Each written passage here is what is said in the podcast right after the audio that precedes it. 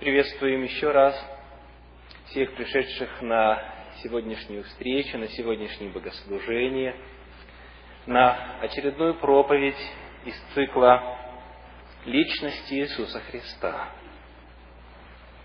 Мы с вами уже коснулись таких вопросов, как историчность этой личности, внешний вид, детство и четыре различных повествования об Иисусе Христе, оставленных нам в Евангелии. В самом начале я хочу дать вам домашнее задание. Для того, чтобы этот цикл лекций или цикл проповедей имел наибольшую пользу для всех присутствующих, важно, чтобы вы сами прочли первоисточник. Важно, чтобы вы сами познакомились с описанием Иисуса Христа, данным евангелистами. Поэтому я предлагаю вам прочесть четыре Евангелия в следующем порядке. Первым – Евангелие от Луки. В прошлый раз мы говорили о том, что он наиболее полно рассказывает о жизни Иисуса Христа и дает массу деталей, которые позволяют четко проследить историческую канву повествования об Иисусе Христе. После этого я приглашаю вас прочесть Евангелие от Иоанна. Это Евангелие, как вы помните, посвящено богословию, исследованию того, кем был по своей природе Иисус Христос.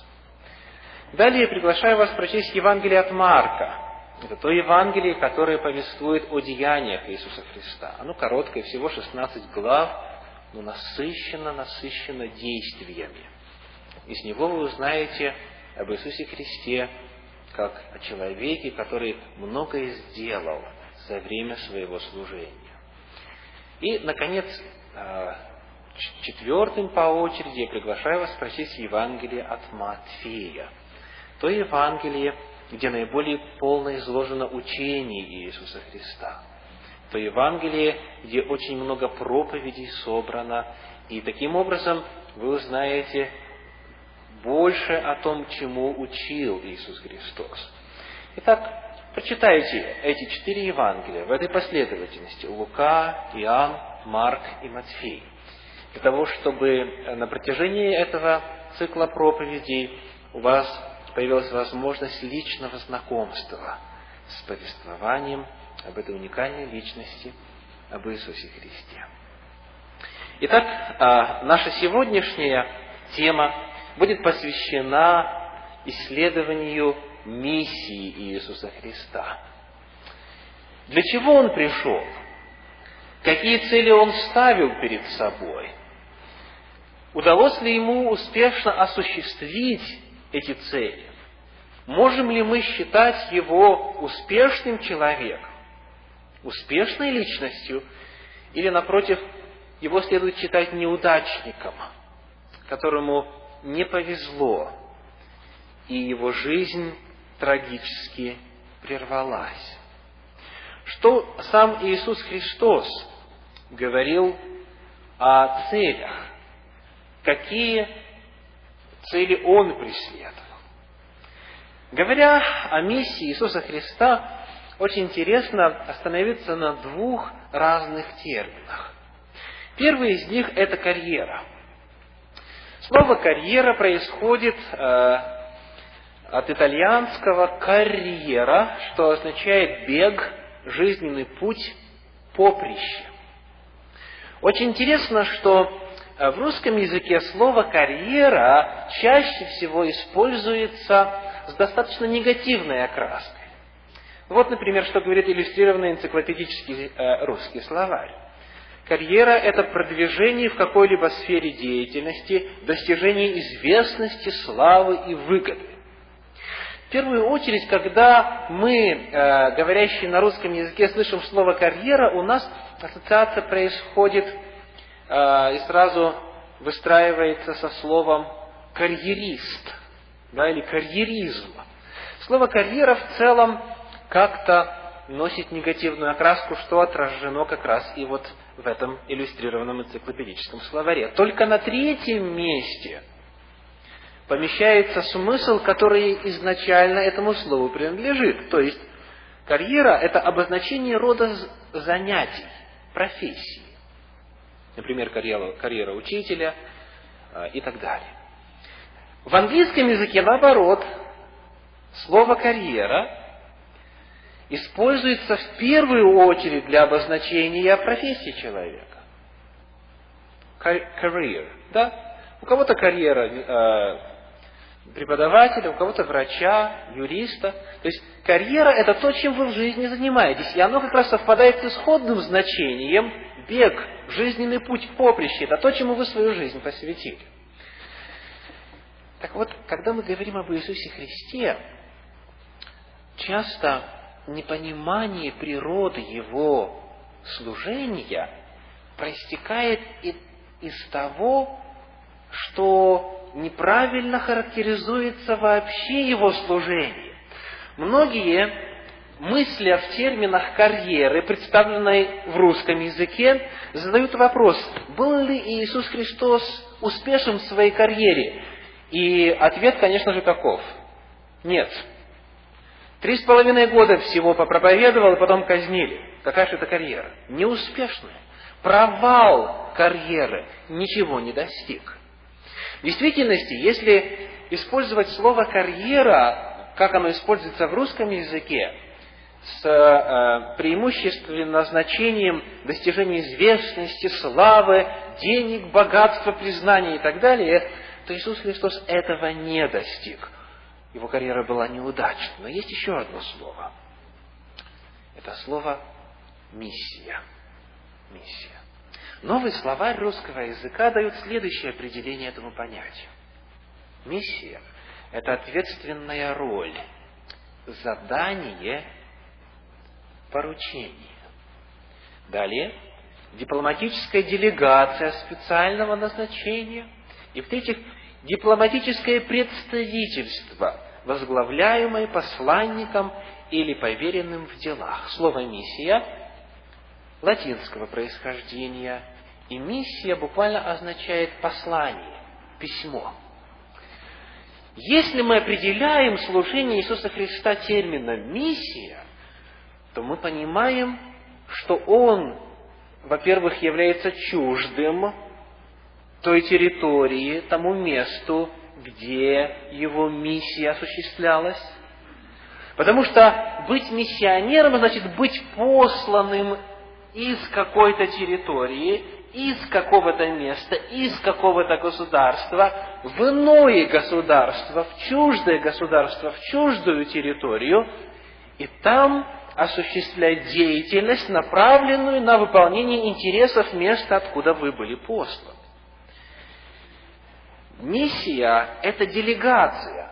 Миссия – это нечто привнесенное в наш мир откуда-то извне. Это не карьера, это не стремление достичь почести, известности, славы и богатства. Это выполнение данного вам задания, каким бы оно ни было, и какими бы последствиями трагическими или негативными для вас это не грозило. В отношении Иисуса Христа используется слово «миссия». Оно вполне отображает цель и смысл его служения. Он, будучи на земле, не преследовал желание сделать хорошую карьеру. Опять же, в русском смысле этого слова. Он был движим осознанием необходимости выполнить миссию – задание, которое ему было дано, поручение, которое нужно выполнить на территории чуждой тому месту, откуда он изначально приходит. Сегодня мы поговорим с вами о миссии Иисуса Христа, о том, какое поручение Он выполнил, как Он сам видел цели своего служения и цели своей миссии. А в следующую субботу, если будем живы и здоровы, если даст Бог, мы поговорим о миссии Иисуса Христа с точки зрения карьеры. То есть, мы посмотрим на то, как воспринимали его служение люди вокруг него. Мы зададимся вопросом, приняли ли они его или нет. Если принимали, то почему? Чем он их привлекал? Если не принимали, то по какой причине? Почему он в конечном итоге оказался среди разбойников на кресте? Мы поговорим о том, где проходила его миссия, где в первом году он совершал служение, где во втором, где в третьем. И поговорим о том, как воспринималось служение Иисуса Христа со стороны, то есть взглядом карьеры. Попытаемся оценить его служение. Итак, начнем. Существуют распространенные неверные мнения о миссии Иисуса Христа.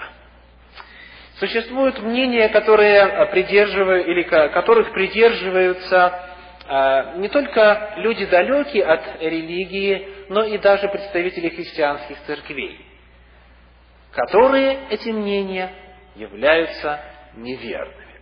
Рассмотрим три из них. Очень часто считают, что миссия Иисуса Христа заключалась в том, чтобы дать новое учение. Как мы выясним сегодня, это миф. Во-вторых, считают, что он хотел стать известным целителем. Очень многие, говоря об Иисусе Христе, в первую очередь вспоминают о его чудесах. И думают, что именно вот в этом была суть его служения. Поэтому его приравнивают к магам, к экстрасенсам, к йогам и так далее. Это тоже миф. В-третьих, очень часто может встретиться мнение преимущественно в атеистической литературе о том, что его цель была стать политическим вождем. Стать предводителем восстания. Об этом еще писали во втором веке нашей эры противники христианства, называя Христа вождем мятежа. И в атеистической литературе советского периода также вы встретите эту точку зрения о том, что Иисус Христос был просто недальновидным политиком. Или ему не повезло, он родился не в то время, когда его идеи были не приняты, ему не удалось осуществить свою цель стать политическим вождем. Итак, верно ли то, что Иисус Христос пришел, чтобы дать новое учение? Давайте послушаем Его самого. Евангелие от Матфея, 5 глава, стихи 17 и 18. «Не думайте, что я пришел нарушить закон или пророков. Не нарушить пришел я, но исполнить. Ибо истинно говорю вам, доколе не придет небо и земля, ни одна йота или ни одна черта не придет из закона, пока не исполнится все. Своими собственными устами Христос говорит, не думайте, что я пришел для того, чтобы нарушить что-либо из Ветхого Завета. Я не буду этого делать. Более того, из закона ничего не должно быть изъято, пока все не закончится. Далее, в Евангелии от Иоанна в 5 главе стихах 46 и 47, Иоанна 5, 46-47, он говорит, если бы вы верили Моисею, тому, кто написал первые пять книг Библии в Ветхом Завете, то поверили бы и мне, ибо он писал о мне. Если же его писанием не верите, как поверите моим словам? Иисус Христос ставит знак равенства, знак тождества между писаниями Моисея и тем, что он говорит. Он говорит, если бы вы ему в действительности верили, то вы верили бы и мне. Иисус Христос не пришел для того, чтобы дать новые учения. В действительности Он говорил то, что звучало как новое в ушах тех, к кому Он обращался. Но причина была не в том, что Он пришел дать нечто новое по сравнению уже с открытым в Ветхом Завете, а в том, что аудитория, которой он проповедовал, она была наполнена неверными представлениями, неверными взглядами на Ветхий Завет. И поэтому он выступает против учения современного ему иудаизма, против учения первого века, и выступает против по многим вопросам, по поводу того, как следует соблюдать субботу, по поводу того, как понимать заповедь «не убивай» и так далее, и так далее. Но говоря все это, он не выступает против Ветхого Завета, он выступает против неверных интерпретаций Ветхого Завета, которые бытовали в то время. Так мы должны верить словам самого Иисуса Христа. Если хотим узнать, для чего Он пришел, Он говорит, нет, я не пришел для того, чтобы дать новое учение. Пришел ли Он для того, чтобы обрести популярность а, благодаря чудесам, которые Он творил? Был ли Он похож на стадионных целителей, которые сегодня в огромном числе совершают свои э, проповеди и свои сеансы. Толпы людей стекаются к ним, иногда за значительную плату, и их имена известны. Вы многих из них знаете, и знаете как раз за то, что они были целителями. Они печатаются в рекламных изданиях, они рекламируют себя по телевидению, они затрачивают огромные деньги на рекламу, потому что они хотят остаться в памяти народа известными как целители, маги, экстрасенсы и иже с ними. Верно ли это по отношению к Иисусу Христу? Вот что говорит Евангелие от Матфея, 12 глава, стихи с 15 по 19.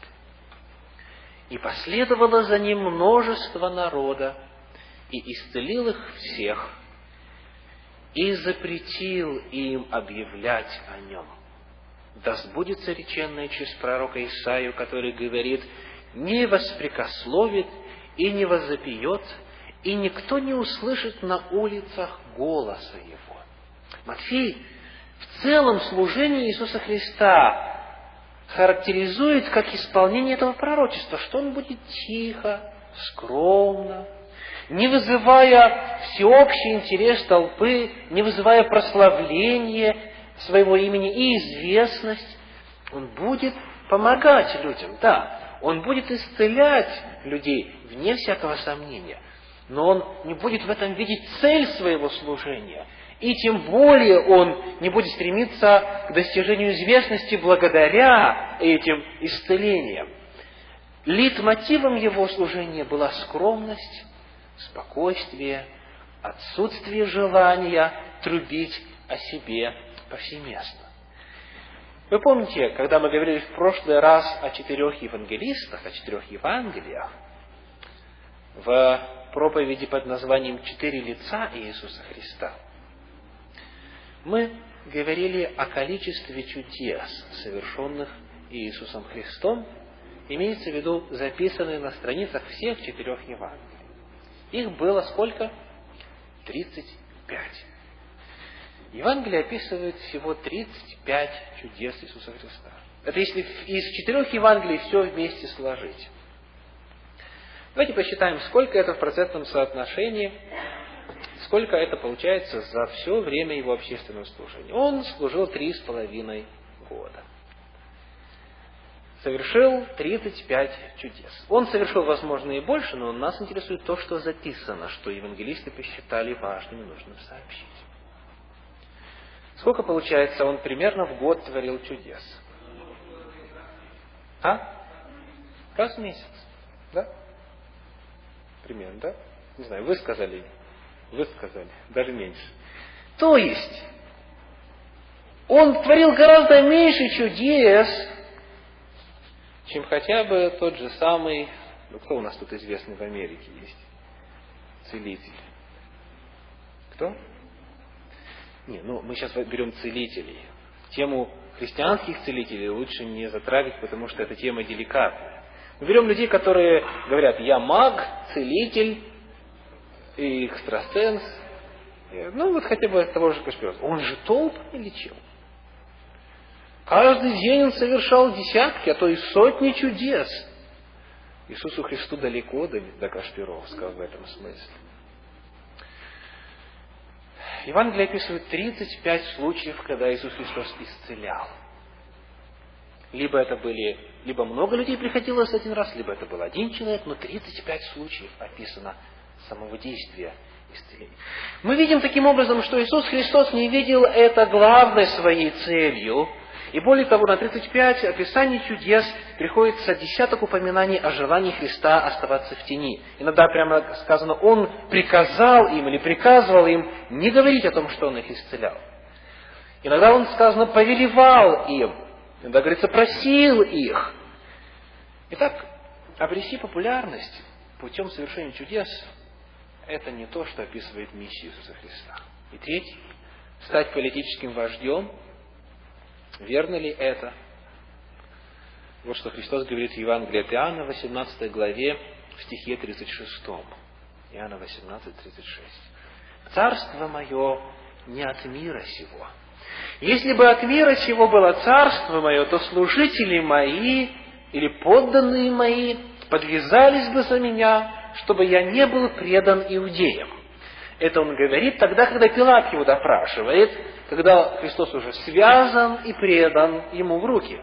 Он говорит, если бы мое царство было от мира сего, если бы я был политическим руководителем, то я бы здесь перед тобой, Пилат, не стоял. Мои бы подданные меня защитили. Более того, Иисус Христос э, в своей Нагорной проповеди фактически приглашал слушавших его, преимущественно иудеев, приглашал подчиняться римским властям, вот тем ненавистным римлянам, которые оккупировали Палестину. Вот как это выражено. Евангелие от Матфея 5.41. «И кто принудит тебя идти с ним одно поприще, иди с ним два».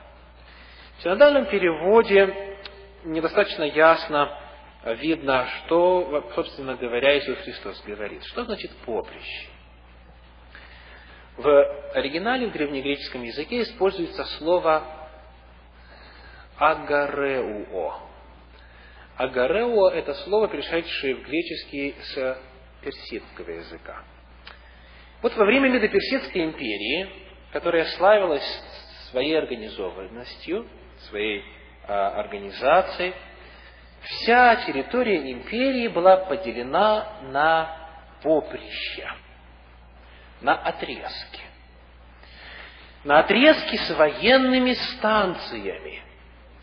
То есть, всякий раз, когда нужно было от одного конца империи передать информацию в другой, или перевести деньги, или что-нибудь осуществить, тогда военный отряд брал лошадей, продовольствие, пищу, все, что нужно, на одной станции, быстро передвигался, совершал это поприще Агарео. На другой станции ему обязаны были дать, там все должно было быть подготовлено, лошади и так далее, так далее, так далее, все необходимое продовольствие и дальше. И вот этот термин, он использовался и во времена Римской империи, которая тоже была, как всем известно, очень хорошо организована. Были вот эти посты, были часовые, были поприща, и случалось иногда, что все запасы на той или иной станции закончились. Или только что был курьер, он все взял. И тогда, по законам того времени, римский воин имел право на близлежащей территории все необходимое ему взять. Деньги ли то, лошадь ли то, пища ли то, физическая ли сила. И поэтому иногда бывали ситуации, когда римский воин приходил, вот помните, как в случае с Симоном Киринеянином, которого заставили нести крест Иисуса Христа. И мы сказали, неси. Это был римский воин, он его заставил. Был закон, согласно которому на определенное количество, на определенное расстояние римляне могли заставить любого, живущего на их территории, и тот должен был безропотно нести. Для евреев первого века это было позором. Но Иисус Христос говорит, если тебя принудят идти одно поприще, иди два. Сделай больше, чем от тебя требуют. Иисус Христос вовсе никогда не учил, никогда не упоминал, и никогда и в мыслях не было у него стать политическим вождем, предводителем мятежа, стать влиятельной политической фигурой. Далеко от того. Он учил об обратном и сам поступал по-другому. Он придерживался принципа «кесарева кесарю», Евангелие от Матфея 22-21, а Божие Богу. Христос не был политическим вождем. Какие же цели он ставил перед собой?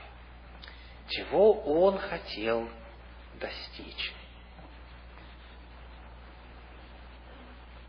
Какие цели ставил сам Христос? Из его уст мы находим четыре ответа. Во-первых, проповедовать. Во-вторых, служить людям. В-третьих, умереть.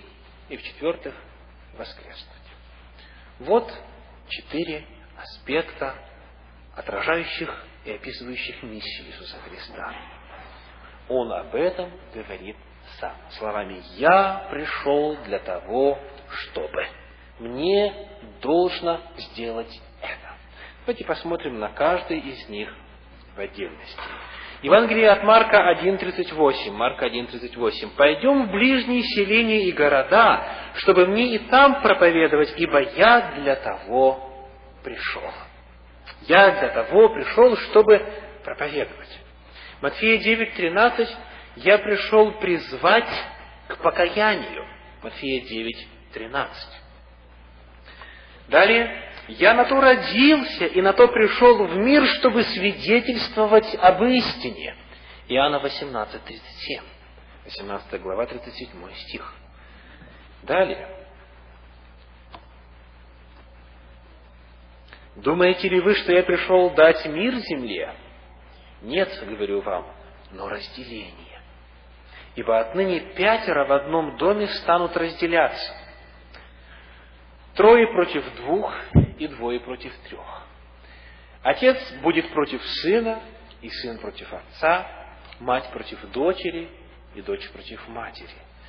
Свекровь против невестки своей, и невестка против свекрови своей. Когда Иисус Христос учил, когда Он проповедовал, когда Он доносил истину, это всегда поляризовало общество. Одни принимали, другие не принимали. И в результате принятия или непринятия его проповеди в обществе происходил раскол. Этот раскол иногда проходил по семьям.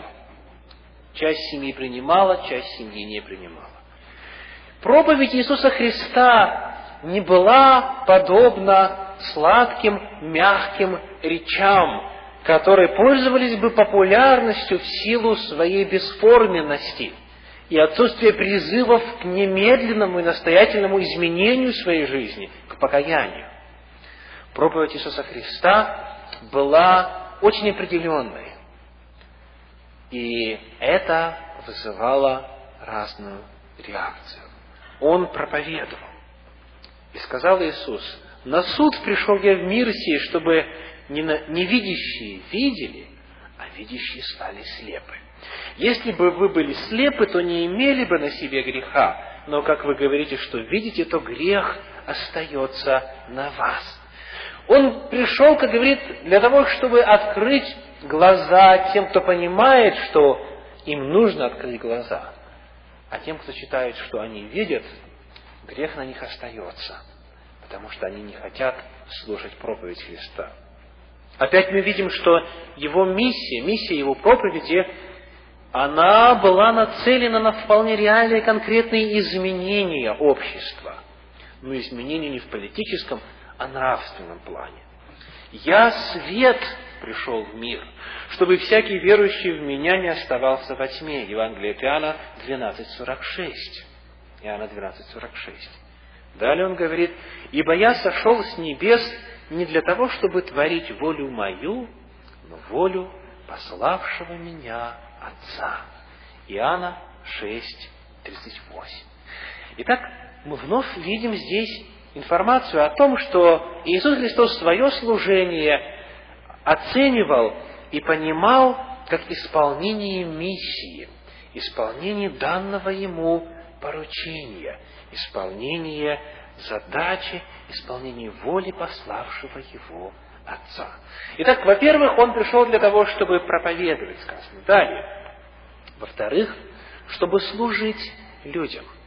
В Евангелии от Матфея, в 20 главе, 28 стихе, «Сын человеческий не для того, сказано, для того пришел, чтобы послужить».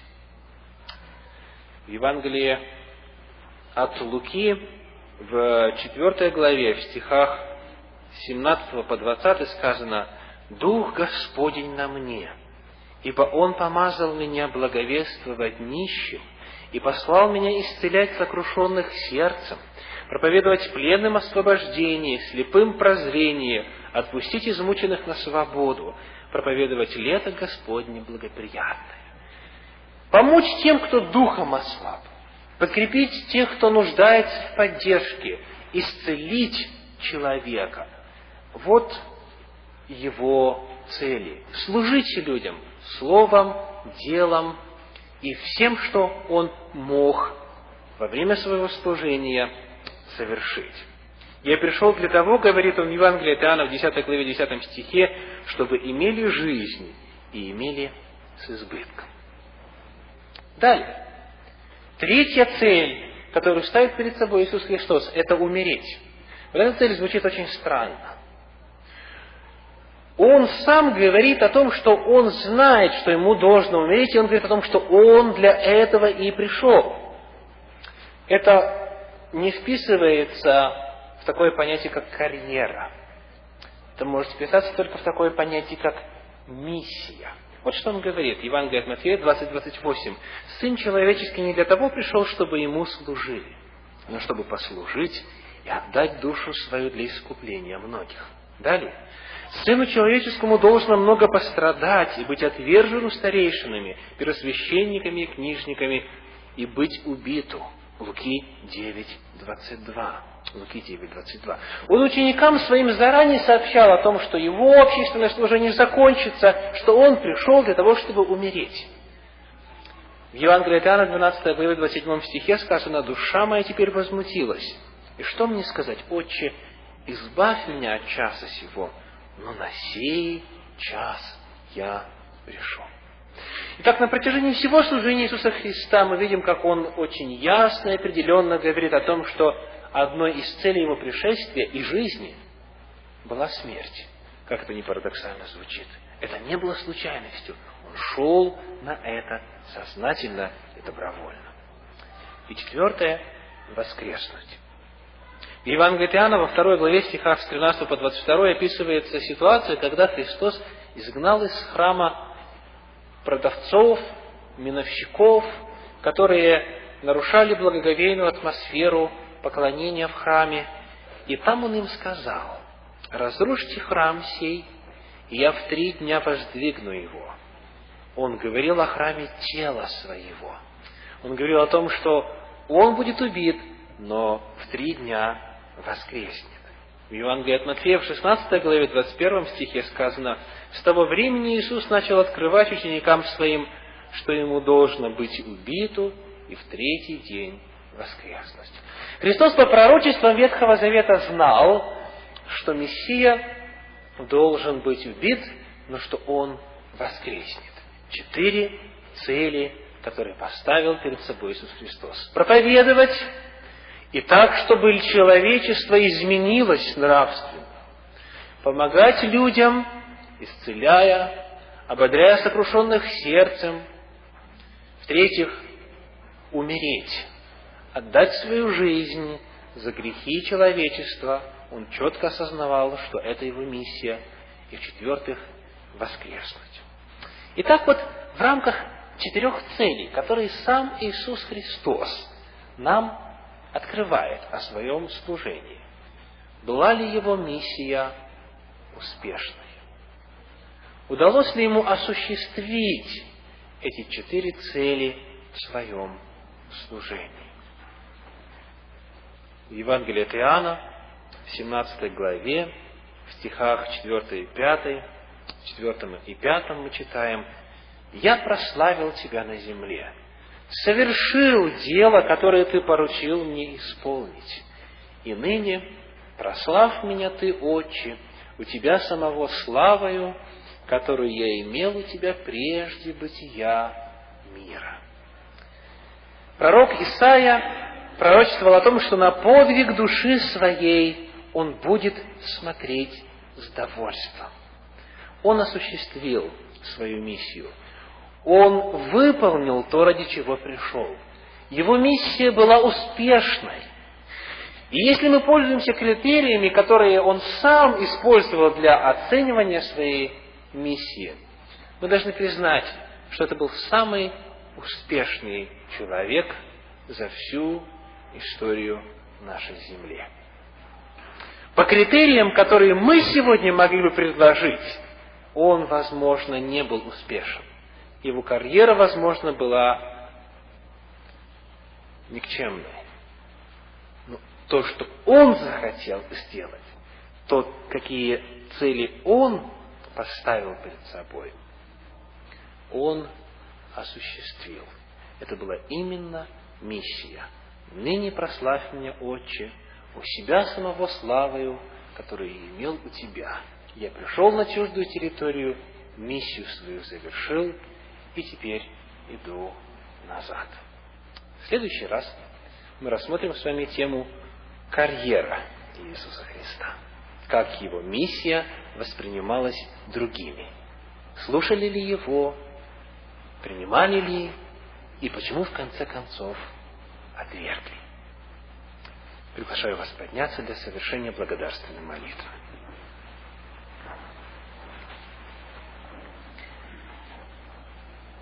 Отче Небесный, благодарим сердечно за день сегодняшний, за эту новую возможность нашей встречи.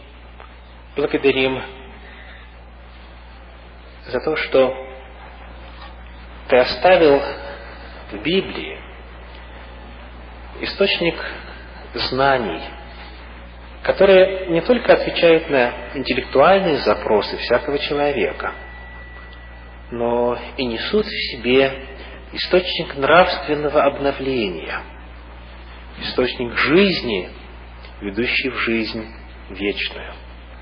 Благодарю Господи за сегодняшнюю встречу, за сегодняшнюю проповедь, за это богослужение. И прошу благослови дальнейшие встречи в рамках этого цикла проповеди Вечности Иисуса Христа. Помоги, Господи, чтобы в результате этого исследования мы могли настолько близко познакомиться с этой личностью, чтобы у нас появилось желание завязать с ним личные взаимоотношения, узнать его больше. Во имя Иисуса Христа. Аминь.